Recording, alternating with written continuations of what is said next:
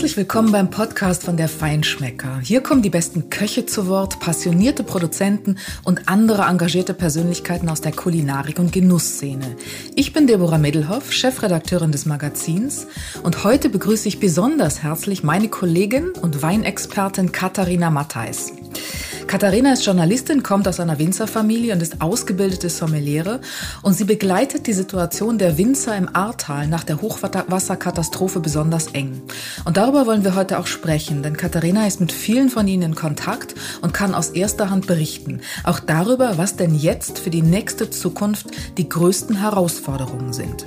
Aber vorher danke ich noch Fürst von Metternich für die Unterstützung unseres Podcasts. Den Premium-Sekt aus dem Rheingau in der ikonisch dunklen Flasche, den kennt eigentlich jeder. Und das ist auch gut so. Denn daran, dass sich der deutsche Sekt überhaupt so toll entwickelt hat, hat nämlich Fürst von Metternich mit Wurzeln auf Schloss Johannesberg als Pionier maßgeblichen Anteil.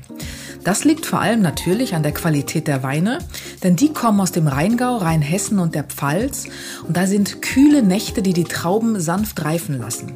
Und es liegt an den Kellermeistern, die den Charakter der unterschiedlichen Rebsorten sorgsam bewahren, was die drei Sektvarianten unverwechselbar macht. Riesling-Sekt nämlich in gleich drei Ausbaustufen, feinfruchtiger Rosé aus Spätburgunder Trauben und ein eleganter Chardonnay mit cremigem Schmelz. Fürst von Metternich-Sekt ist ein echter Rebsortenspezialist. Wer den oder mehr probieren möchte, schaut jetzt ganz einfach im Online-Shop von Henkel Freshenet vorbei und spart beim Einkauf ab einem Wert von 49,95 Euro gleich mal satte 20 Prozent. Dafür einfach auf www.fresgenet-onlineshop.de gehen und den Code Podcast 2021 eingeben. Cheers! Hallo Katharina. Katharina Matthijs, schön, dass äh, wir beide heute miteinander diese Podcast-Episode machen, denn du bist neu bei uns im Team, im Feinschmecker-Team. Und du bist ähm, Journalistin, Sommeliere und kommst aus einer Winzerfamilie. Ja, schön, dass ich heute zu Gast sein darf. Naja, zu Gast, du gehörst ja zu uns. Du bist zu Gast in deinem Podcast. Teil des Ganzen. Ja, ich freue mich total. Katharina, ähm, bei all dem, was du so in dir vereinst, was äh, für uns äh, total super ist, muss ich dich aber fragen, zuallererst, warum über Wein schreiben und sprechen und ihn nicht machen? Ähm, ja, ich, was ich eben an der Weinwelt so liebe, ist die Unterschiedlichkeit ihrer Menschen, ihrer Weine, ihrer Regionen. Und natürlich kann man das auch beim Wein machen, ähm, sehr gut erleben, aber ich bin einfach auch eine Journalistin durch und durch. Ich liebe es, mit Menschen zu erzählen, ihre Geschichten zu erzählen und also ähm, schreibe lieber über andere Menschen, als selber sozusagen Weine zu machen. Also du bist quasi mehr hands-on mit dem Stift und mit der Tastatur und mit den Dingen als an den Reben. Ja, ich bin, also ich beobachte einfach gerne Menschen bei dem, was sie tun, was sie antreibt, was sie ähm, anders machen, als ähm, ja, mir selber zu überlegen, was ich anders machen möchte. Das ist ein gutes Lebensmotto. Katharina, wir wollen heute tatsächlich über das Weinmachen sprechen. Wir, es geht um die Winzer. Es geht aber nicht um einen Winzer, sondern es geht um das Weinbaugebiet A und es soll um die Flutkatastrophe gehen. Die hat Menschenleben gekostet, die hat wirtschaftliche Existenzen gekostet und sie hat natürlich auch zu kaum beschreibbaren persönlichen Dramen geführt. Ich glaube, 46 von 50 Weingütern sind ganz oder teilweise zerstört. Und ähm, natürlich wird jetzt auch diskutiert, äh, Krisenmanagement, wie ist das gelaufen, gut oder schlecht? Da gab es doch Dinge, die vielleicht nicht in Ordnung gewesen sind. Ähm, das ist alles etwas, was jetzt aufgearbeitet wird. Äh, das ist auch dringend notwendig. Wir wollen äh, aber heute äh, ein bisschen in die Zukunft schauen, in die nahe Zukunft natürlich und auch in die mittelfristige Zukunft und wollen darüber sprechen, äh, was hat das eigentlich für Folgen? Was bedeutet das eigentlich? Was bedeutet diese Flutkatastrophe? Was bedeuten diese, diese Dramen äh, für die Ernte, für den Weinbau an der A, für den Weinbau in Deutschland auch überhaupt. Und wir wollen natürlich auch schauen, wie können die Menschen, die helfen wollen, jetzt helfen auch. Was kann man tun? Ähm, zuallererst, äh, ohne dass wir jetzt noch einmal die, die gesamte Situation erzählen äh, wollen, das ist, glaube ich, wirklich ähm, und wird noch immer sehr viel getan. Aber du bist sehr nah dran an den Winzern. Äh, du sprichst auch mit denen und bist an der Region sehr nah dran. Ähm, wie ist dort die aktuelle Lage jetzt? Vielleicht beschreibst du das trotzdem einmal kurz.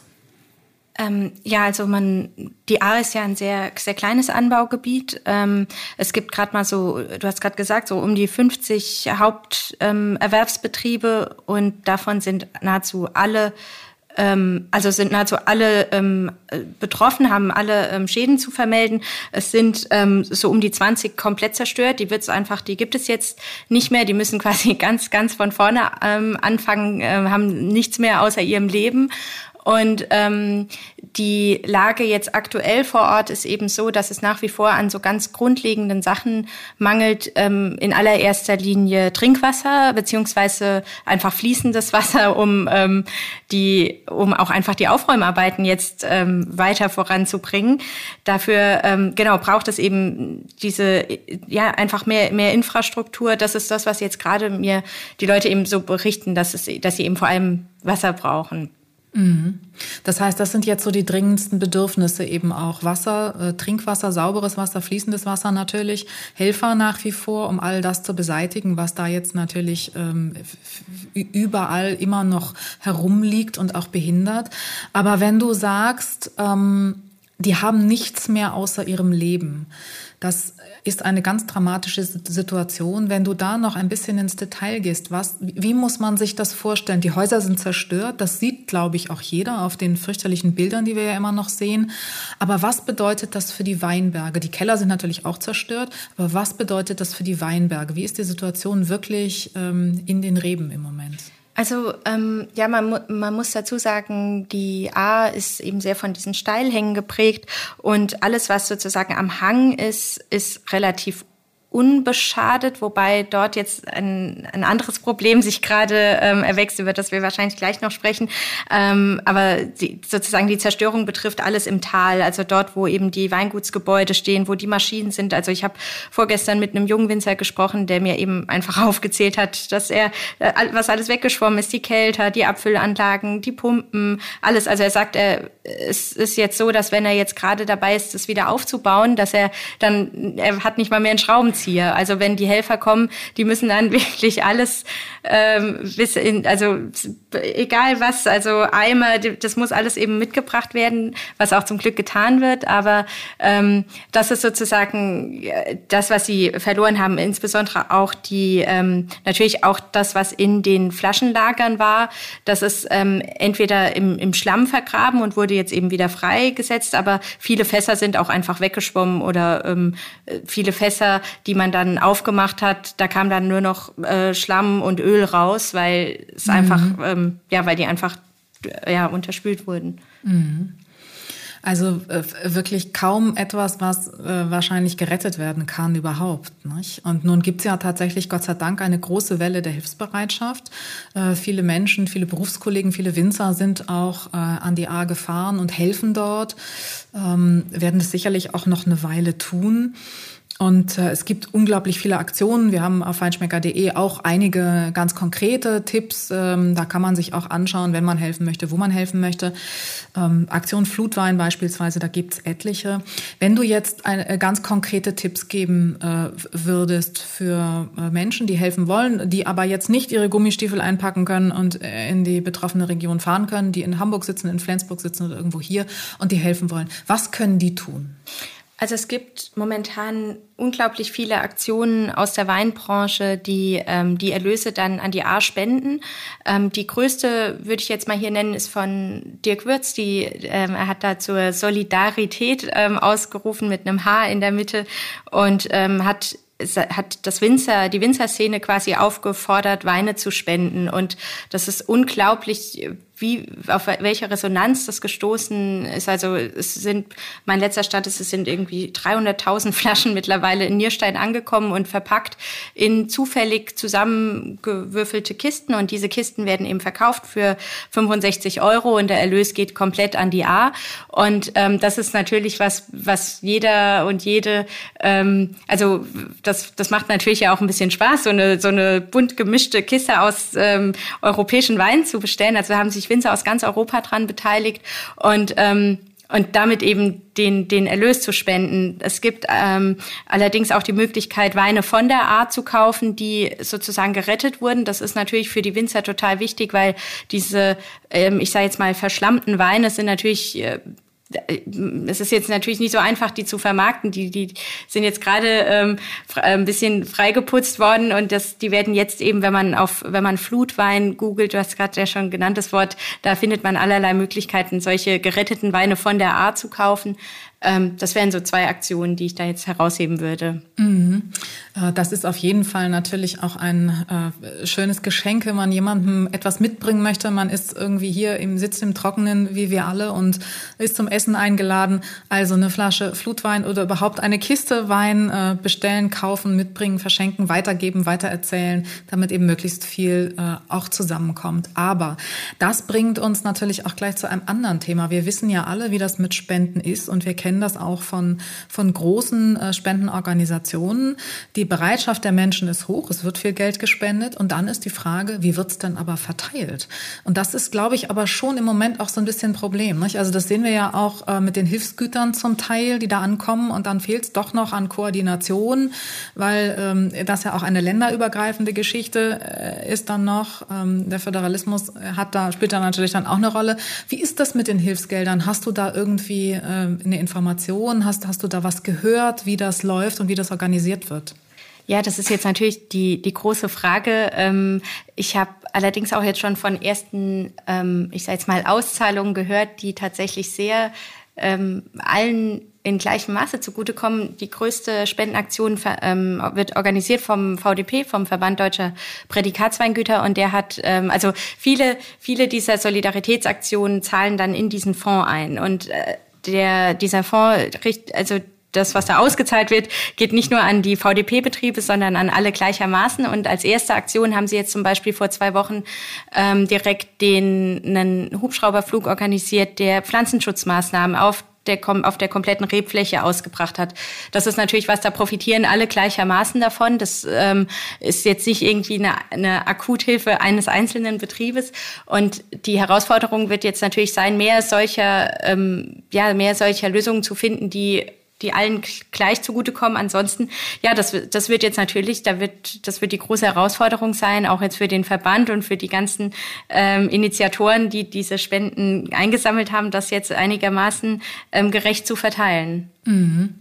Äh, viele haben ja auch schon gesagt, na ja, jetzt sind es mal wieder die großen und berühmten Winzer, die im Vordergrund stehen äh, und die Kleinen kommen nicht zum Zuge. Das, glaube ich, muss man an dieser Stelle aber eben in dem Kontext auch mal sagen, dem ist nicht so. Also es werden wirklich, es wird allen geholfen, es werden alle bedacht. Aber natürlich ist es auch so, dass wir Journalisten eben auch gucken, ähm, im Rahmen einer solchen Berichterstattung, wenn wir uns Gesprächspartner wünschen und auswählen, dann schauen wir natürlich auch, ähm, wer erregt für ein Thema die größte Aufmerksamkeit. Das ist jetzt so ein bisschen so ein journalistisches Insider-Thema, aber ich finde es ganz wichtig, weil ähm, ich ehrlicherweise auch E-Mails bekommen habe, die gesagt haben, warum berichtet ihr denn immer nur über die Meier-Näkels und die großen Winzer dieser Region?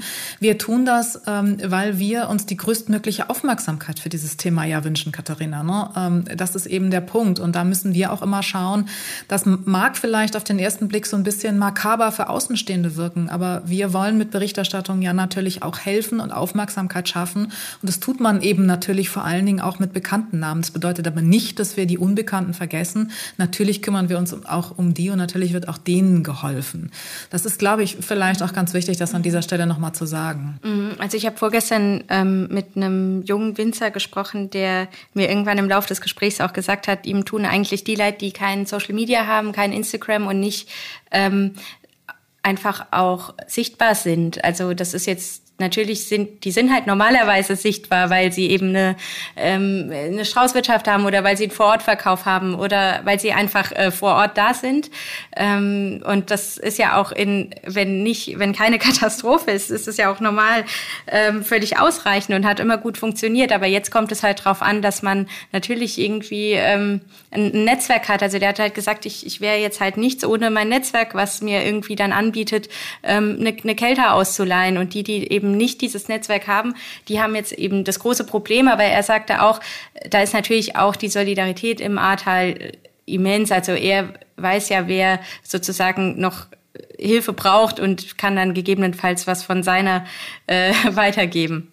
Nun ist es ja eben auch, wie du gesagt hast, ein kleines Weingebiet und das ist äh, vielleicht ein bisschen der, der Vorteil, weil es überschaubar ist und man kennt sich auch untereinander eher und der persönliche Kontakt ist vielleicht auch stärker, oder? Ja, ist so. Also das ist ähm, die, ich habe ähm, ja heute Nachmittag mit ähm, Alexander Stodden gesprochen. Das ist so einer der bekanntesten Rotweinerzeuger ähm, von dort und der hat so gesagt, er sei seit drei Wochen in einem in, also er sei noch nie in so einem kleinen Kosmos gewesen. Er sei quasi seit drei Wochen würde er nur in den Grenzen seines Weinguts, seines Dorfes denken. Selbst das nächste Nachbardorf ist dann schon wieder ähm, wie eine andere Welt und man würde sich natürlich, also es sei eben äh, das, das kleine Dorf ist dann die Welt natürlich ähm, mhm. in, in, in so einer Ausnahmesituation. Bevor es jetzt darum geht, welche Herausforderungen die Zukunft den Arwinzern bringen wird, bedanken wir uns noch für die Unterstützung dieser Folge bei der Jackie Winery in der Toskana.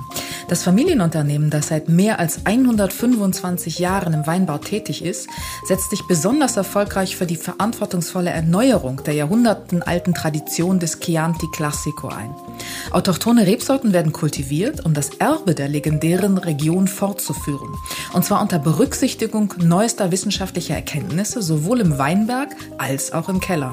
Auf diese Weise entstehen nämlich authentische und harmonische Weine einer neuen, modernen Generation, die den Geschmack der Toskana heute und in Zukunft auf besondere Weise präsentieren. So, und jetzt geht's weiter mit der Situation an der A.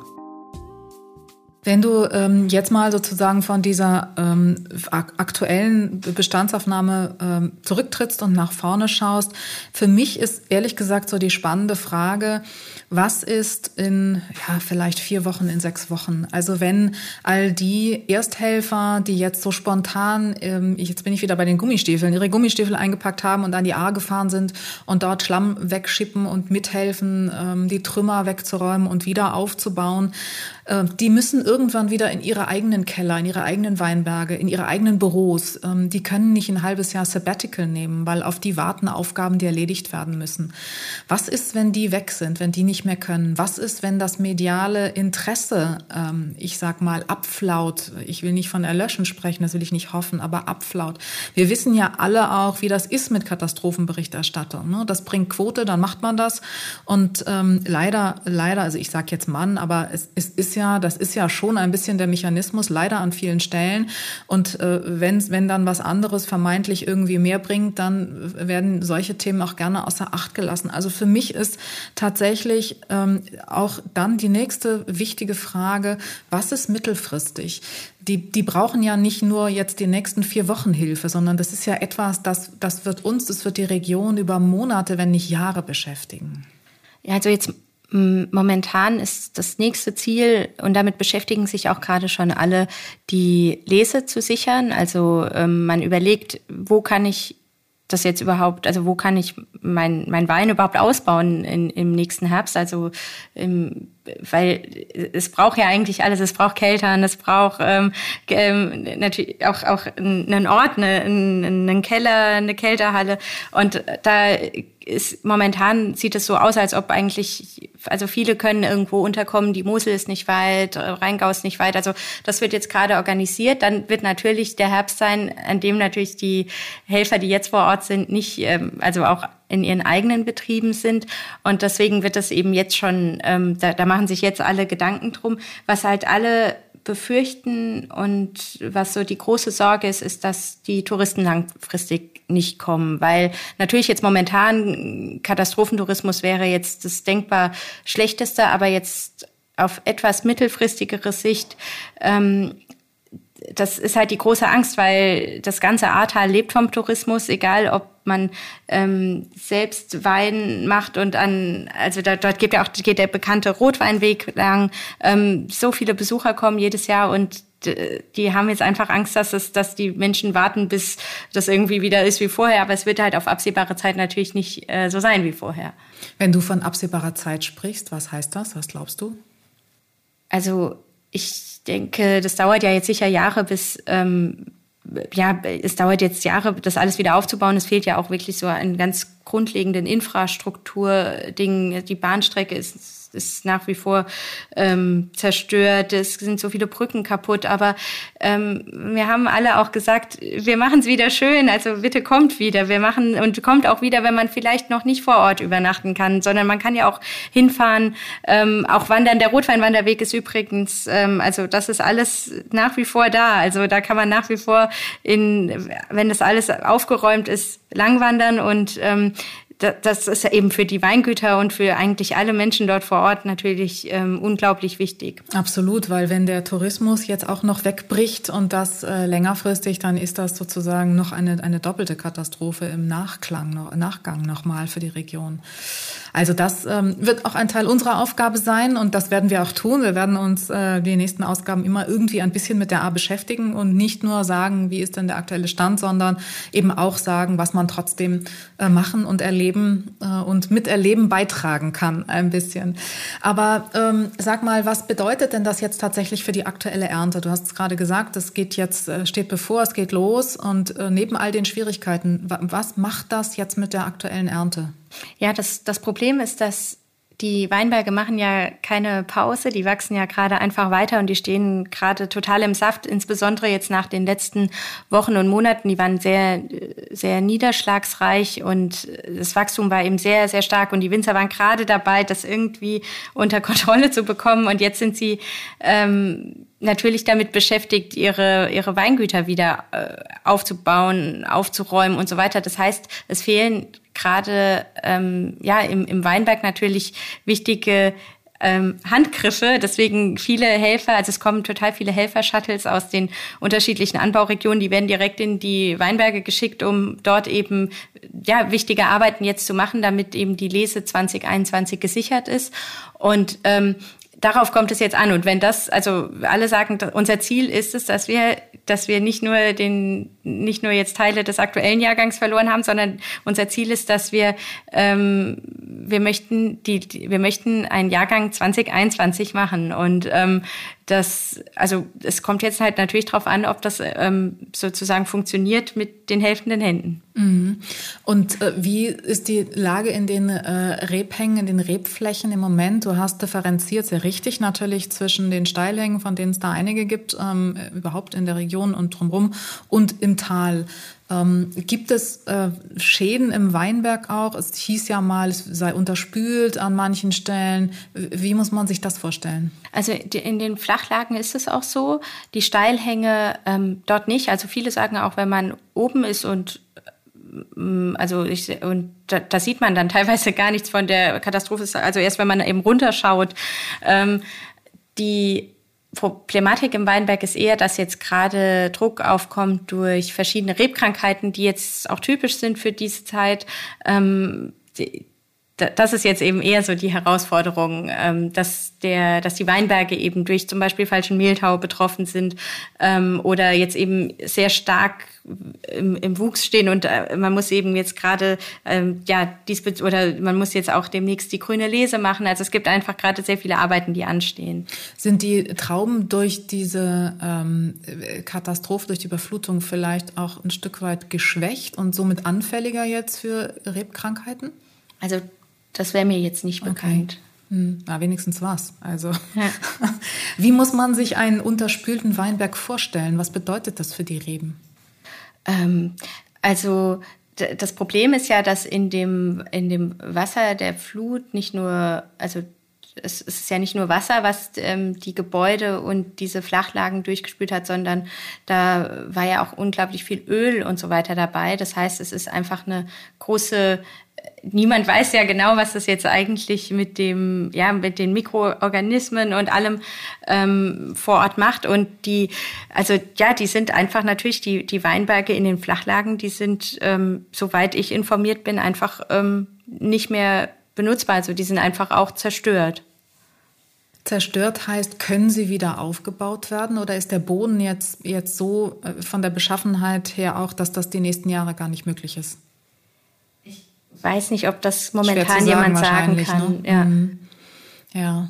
Und was machen die Winzer, die jetzt in den Flachlagen sind mit ihren Lagen? Also viele haben sowohl als auch. Ähm, aber was die, also ich habe tatsächlich jetzt in den letzten Tagen vor allem mit welch, mit, mit Winzern gesprochen, die in der Steillage arbeiten. Deswegen kann ich das jetzt da nicht so ganz genau sagen, aber ähm, es gibt, glaube ich, wenige, also ich kann das in dem Fall nicht genau sagen. Mhm. Ähm, mir geht das ein bisschen so, nein, nicht ein bisschen, das Quatsch. Also mir geht das so, wenn ich, wenn ich äh, zurückschaue und darauf schaue, dann ähm, ist das schon auch, auch so, dass, also ich fühle mich auch selber nicht gut dabei, weil das lehrt uns äh, Demut, die uns vielleicht allen ein bisschen gefehlt hat in Bezug auf den Klimawandel ähm, weil man irgendwie doch, also alle haben davon geredet und äh, für alle war das irgendwie ein Thema, aber am Ende war es doch bei den meisten oder bei sehr vielen so, dass man irgendwie doch aus seinen alten Gewohnheiten nicht rauskommt und, und jeder irgendwie denkt, naja, die anderen machen es ja schon. Also wenn ich es jetzt diesmal nicht und mit dem Flieger und doch die Strecke mit dem Auto, wo ich mit dem Fahrrad fahre. Also all diese Dinge eben, ne? Stichwort Klimawandel. Und ähm, ich weiß nicht, wie es dir geht, aber für mich ist das schon so, so, so ein Punkt jetzt, wo sich vielleicht auch jeder nochmal schütteln sollte und ähm, irgendwie so über die eigene Bequemlichkeit an mancher Stelle mal nachdenken sollte. Weil dieser Klimawandel ist halt etwas, das ähm, wird nicht die letzte Auswirkung dieser Art gewesen sein, sage ich mal, auch wenn man Flüsse jetzt vielleicht mit Dämmen sichern kann. Ähm, aber dann gibt's andere Dinge, dann gibt's Hagel, Starkregen, ähm, ich, keine Ahnung, Wirbelstürme, die wir ja hier auch schon haben, ähm, die auch Verwüstung an, anrichten, die auch ähm, Menschenleben kosten. Also das ist ja kein Thema, was jetzt äh, erledigt ist, sage ich mal, wenn, wenn das Weingebiet an der A jetzt wieder einigermaßen hergestellt ist. Oder wie siehst du das? Ja, also ich habe ähm, ein Video von dem Winzer Timo Dienhardt von der Mosel gesehen, der ähm, Bilder aus seinem Weinberg ähm, zeigt und dabei dann so sagt, ja, das ist hier gerade Klimawandel live. Also der, dort gab es ja auch Hochwasser, bei weitem jetzt nicht so stark wie an der A, aber so, ähm, das, das hat mich dann schon auch sehr bewegt, weil man natürlich es selten so, so eindrucksvoll vor Augen ähm, bekommt. Mhm. Also ähm, all das, was so im Kontext Fridays for, Fridays for Future, das, das hat natürlich für viel Aufhebens gesorgt, aber am Ende war es ja so, dass es dann hieß, naja, bewirkt hat es aber nicht so richtig viel. Ne? Also ich glaube, dass, das hat uns jetzt ganz eindrücklich vor Augen geführt, dass sich wirklich Dinge ändern müssen. Ähm, der Klimawandel beeinflusst den Weinbau in Deutschland auch, äh, weltweit, aber in Deutschland vor allen Dingen auch ja schon seit einer ganzen Weile. Ähm, wenn du das jetzt so, ich sag mal, in, in, kurzen Worten, in Grundzügen mit den wichtigsten Faktoren beschreiben müsstest, was macht der Klimawandel mit dem Weinbau hier bei uns? Also ähm, zum einen, die, der Vegetationszyklus verlagert sich komplett. Früher war es total normal, im Oktober anzufangen zu lesen. Das hat sich jetzt alles total nach vorne verlagert, weil die Reben einfach viel früher reif sind. Teilweise, ähm, ich, letztes Jahr wurde schon Ende August gelesen, das ist alles ähm, so viel früher.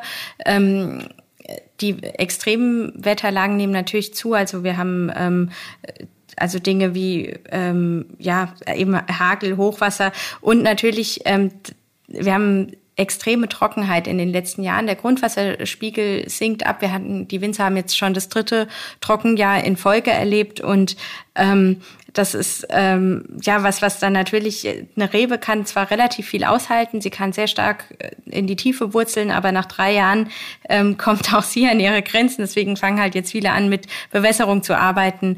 Ähm, außerdem, man merkt auch, dass bestimmte Lagen nicht mehr so äh, nicht mehr so attraktiv sind, wie sie vielleicht früher mal waren, weil sie jetzt einfach zu heiß werden. Also Hast Lagen, du da ein Beispiel?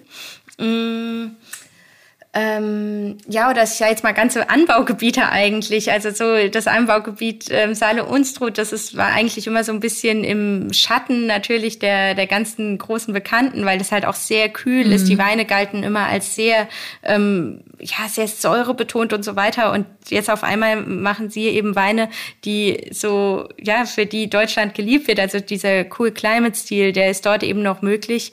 Woanders wird es immer schwerer, weil die Weine halt auch sehr alkoholstark werden durch diese, dieses, diese, ähm, ja, diese, diesen Temperaturanstieg. Und das ist natürlich was, wo man auch Lagen ganz neu bewerten muss, neu denken muss. Die Winzer gehen viel stärker jetzt in Richtung, ähm, zum Beispiel wenn in Waldnähe äh, ist es immer ein bisschen kühler. Das ist auf einmal sind das die attraktiven Lagen, die waren früher eher die unattraktiven Lagen. Und ähm, ja, natürlich, man muss auch noch mal neu über Rebsorten nachdenken, weil zum Beispiel der Riesling hat es halt immer schwieriger mit der, mit der typischen Säure. Das wird alle, also dieser Stil, den wir lieben, der wird in Zukunft immer schwerer, ähm, es wird immer schwerer sein, diesen zu erreichen. Hast du so ein bisschen einen Einblick oder einen Überblick ähm, mit dem Riesling? Es wird ja wahnsinnig viel geforscht und experimentiert, du hast es schon gesagt, mit äh, neuen Trauben, also neuen Rebsorten, alten Rebsorten, glaube ich auch. Ähm, aber Riesling ist, wie du sagst, eben sehr, sehr speziell. Hast du da einen Einblick? Gibt es da schon irgendwo äh, Forschung oder Experimente, die sozusagen äh, dem Riesling die Zukunft sichern oder die daran arbeiten, dem Riesling die Zukunft zu sichern? ja, ich habe ähm, vor ein paar Tagen mit Frau Reule vom Deutschen Weininstitut gesprochen, die so sagt, ja, jetzt ist natürlich die Rebzüchtung gefragt, dass wir da irgendwie andere Klone, andere, ähm, ja, einfach, ja, dass wir da den andere Klone finden, um die, die Rebsorten einfach widerstandsfähig, äh, widerstandsfähiger zu machen. Und ähm, so, ja, genau. Aber ich finde tatsächlich jetzt in dieser, in diesen ähm, ja, biologischen äh, physiologischen Dingen der Rewe nicht so vertraut, aber ich weiß, dass es, dass er eben sehr viel natürlich gemacht. Passiert einiges, ne? Auf jeden Fall. Vielleicht äh, an dieser Stelle nochmal, weil dafür bist du ja natürlich die Expertin. Wenn wir jetzt über den deutschen Riesling reden und äh, über die tollen großen Gewächse reden und es, über die Spitzenweine und das Niveau, was wir hier erzeugen in unseren Weinregionen, und ähm, vor allen Dingen auch äh, über alte Reben reden, wie, wie lange, damit man mal so eine Vorstellung davon bekommt. Also es ist ja nicht so, jetzt ist ein, ähm, ein Weinberg zerstört und dann pflanzt man neue Reben an und dann hat man in zwei Jahren einen Spitzenwein. So ist es ja nicht. Wie lange ähm, dauert es, bis du wirklich einen Spitzenwein in einem Weinberg erzeugen kannst? ja, Spitzenwein ist äh, wahrscheinlich auch mal eine andere Frage, aber die, ähm, also die Rewe gibt so nach so drei Jahren, ähm, kann man so den ersten kriegt man so die, kann man so die erste Lese reinholen, aber so, ich sage jetzt mal, richtig ernstzunehmende, ähm, richtig ernstzunehmenden Ertrag gibt sie so nach so sechs Jahren. Aber ein Spitzenwein, äh, der kommt ja häufig nicht von einer ganz jungen Anlage, das dauert Eben. meistens, ähm, also ich finde, ich habe das nicht. Also ich weiß, das ist echt eine äh, fiese kann, Frage, die ich, ich kann jetzt, jetzt wahrscheinlich nur was Falsches sagen, weil es gibt wahrscheinlich auch Spitzenweine aus ganz, ganz jungen ja, klar, Anlagen. Klar. Aber ähm, es, ich würde schon sagen, also viele der, der Top Weine sind aus, aus Anlagen, die schon Jahrzehnte alt sind. Eben, also ich meine, ich, ich frage das natürlich nicht, ähm, ähm, um, um dich jetzt zu ärgern, sondern weil ich glaube, dass auch das ein Teil des Verständnisses dafür ist, für das, was da jetzt an der A passiert ist, weil einfach dort sind Spitzenerzeuger und wenn diese Weinberge zerstört sind, dann sind das in vielen Fällen ja alte Reben und alte Weinberge und das wieder aufzubauen ist, ähm, ja, ich, ich will nicht sagen eine Frage von Generationen, aber eben auch nicht, wie du sagst, von drei Jahren. Ne? Das muss man sich auch einfach mal mal vor Augen führen, wenn man über die Perspektive und über die Zukunft redet. Was glaubst du denn, wie, wie siehst denn du jetzt ähm, die weitere Entwicklung? Wie, wie wird das jetzt weitergehen? Was wird man tun müssen jetzt an, an der A und was ist notwendig, auch eben mittel- und längerfristig?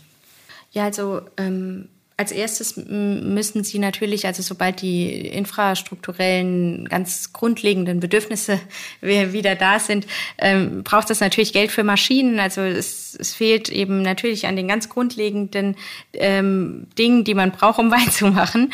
Ähm, dann natürlich ähm, die Lese ist jetzt sozusagen das nächste Ziel. Die Lese muss ähm, es, es müssen Leute da sein, die bei der, bei der Lese helfen, beziehungsweise die ähm, brauchen natürlich Keller und, und einfach, ähm, ja, genau, Orte, um eben ihre Weine auszubauen. Und ähm, es braucht aber auch ein paar ähm, Maßnahmen seitens der Politik. Also zum Beispiel, es gibt ähm, eben ein Gesetz, das, also man darf Qualitätswein nur an dem Ort machen, wo die Trauben gewachsen sind.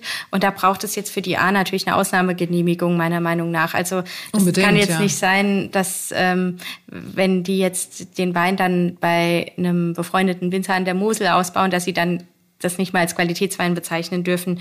Ähm, und natürlich brauchen sie ähm, Touristen, also langfristig, also richtig langfristig. Und da sind natürlich auch wir als, als Medienschaffende gefragt, dass wir da ähm, weiterhin ähm, ja die auf die auf das, das Ahrtal aufmerksam machen und dass man da eben ganz viel auch erleben kann, sobald es wieder aufgeräumt ist. Und sie machen wirklich gerade alles, um es wieder schön zu machen. Ja, absolut, unbedingt.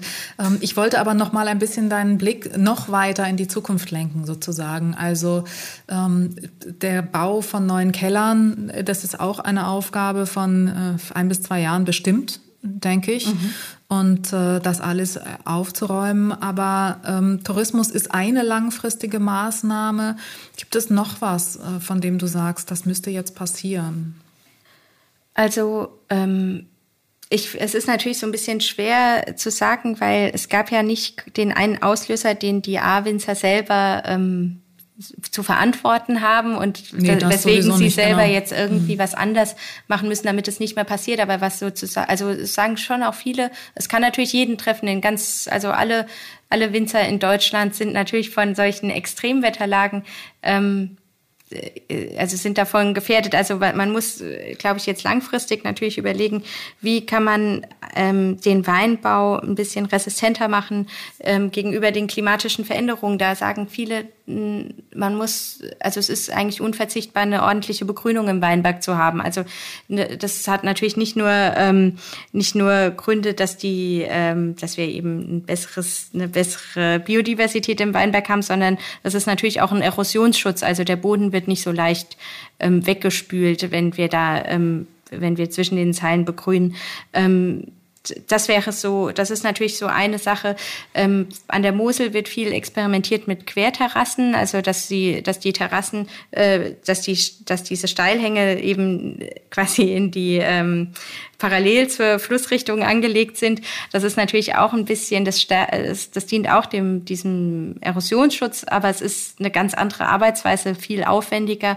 Das ist, ist die Frage, das kann wahrscheinlich nicht die Lösung sein für, für alle Steillagenwinzer. Ähm, aber das sind so zwei Maßnahmen, mit denen gerade viel, ähm, ja, viel experimentiert wird. Mhm. Das, also du hast, äh, hast sehr richtig gesagt, das sind äh, einige Fragen von vielen, äh, die es gibt natürlich. Nicht? Also ähm, viele Winzer sind ja auch schon in Sachen Biodynamik sehr gut unterwegs. Auch das ist ja durchaus etwas, was, was dem Boden und den Weinbergen hilft. Also da passiert eine Menge und das wird sicherlich das jetzt noch mal diese Entwicklung noch mal weiter befeuern. Sag mal zum Abschluss. Hast du was gehört? Hast du eine Idee? Äh, wie wird denn nun der Jahrgang? Mal davon abgesehen, dass ich finde, dass irgendwie ähm, dieser Jahrgang ähm, 50 Prozent Aufschlag bekommen sollte, mindestens, und das kommt dann irgendwie langfristig den Winzern auch nochmal im Nachgang zugute oder irgendwie sowas. Ähm, wie wird der? Das war ja tatsächlich auch ein schwieriges Jahr bis jetzt, ne?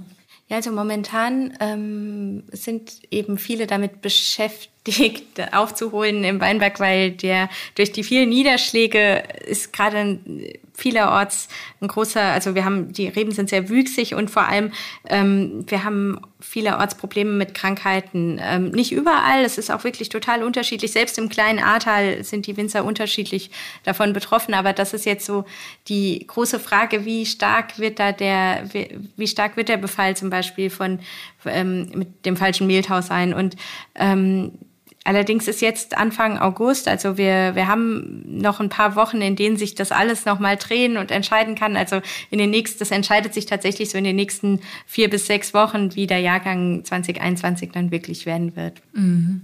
Ja, dann wollen wir hoffen, dass er gut wird und nochmal im Nachgang hilft. Ähm das alles, worüber wir jetzt gesprochen haben, äh, ist für mich aber auch nochmal ein Zeichen, dass ähm, Wein nicht im Supermarkt 1,99 Euro oder beim Discounter 1,99 Euro kosten darf, oder? Wein ist ein handwerkliches Produkt, Wein ist ein Naturprodukt und äh, das darf nicht ein Billigprodukt sein. Ja, insbesondere wenn er auch aus solchen äh, Steillagengebieten kommt. Das ist eigentlich unmöglich, das, ähm, das irgendwie günstig hinzubekommen. Ja, absolut. Liebe Katharina, vielen Dank. Das war ganz, ganz interessant, was du ähm, alles erzählt hast und erklärt hast vor allen Dingen auch. Ich glaube, das ist auch ganz wichtig, ähm, das mal so im Gesamtkontext einmal auch mit den Folgen und Ursachen vielleicht erklärt zu bekommen. Danke, das hast du super gemacht.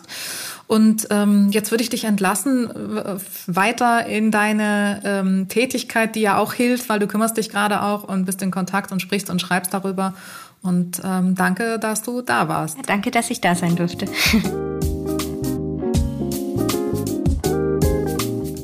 Das war wieder eine Episode unseres Feinschmecker Podcasts. Mehr spannende Geschichten rund um Genuss, Reisen und Foodtrends gibt es im Magazin, jeden Monat neu im Zeitschriftenhandel und natürlich auf feinschmecker.de.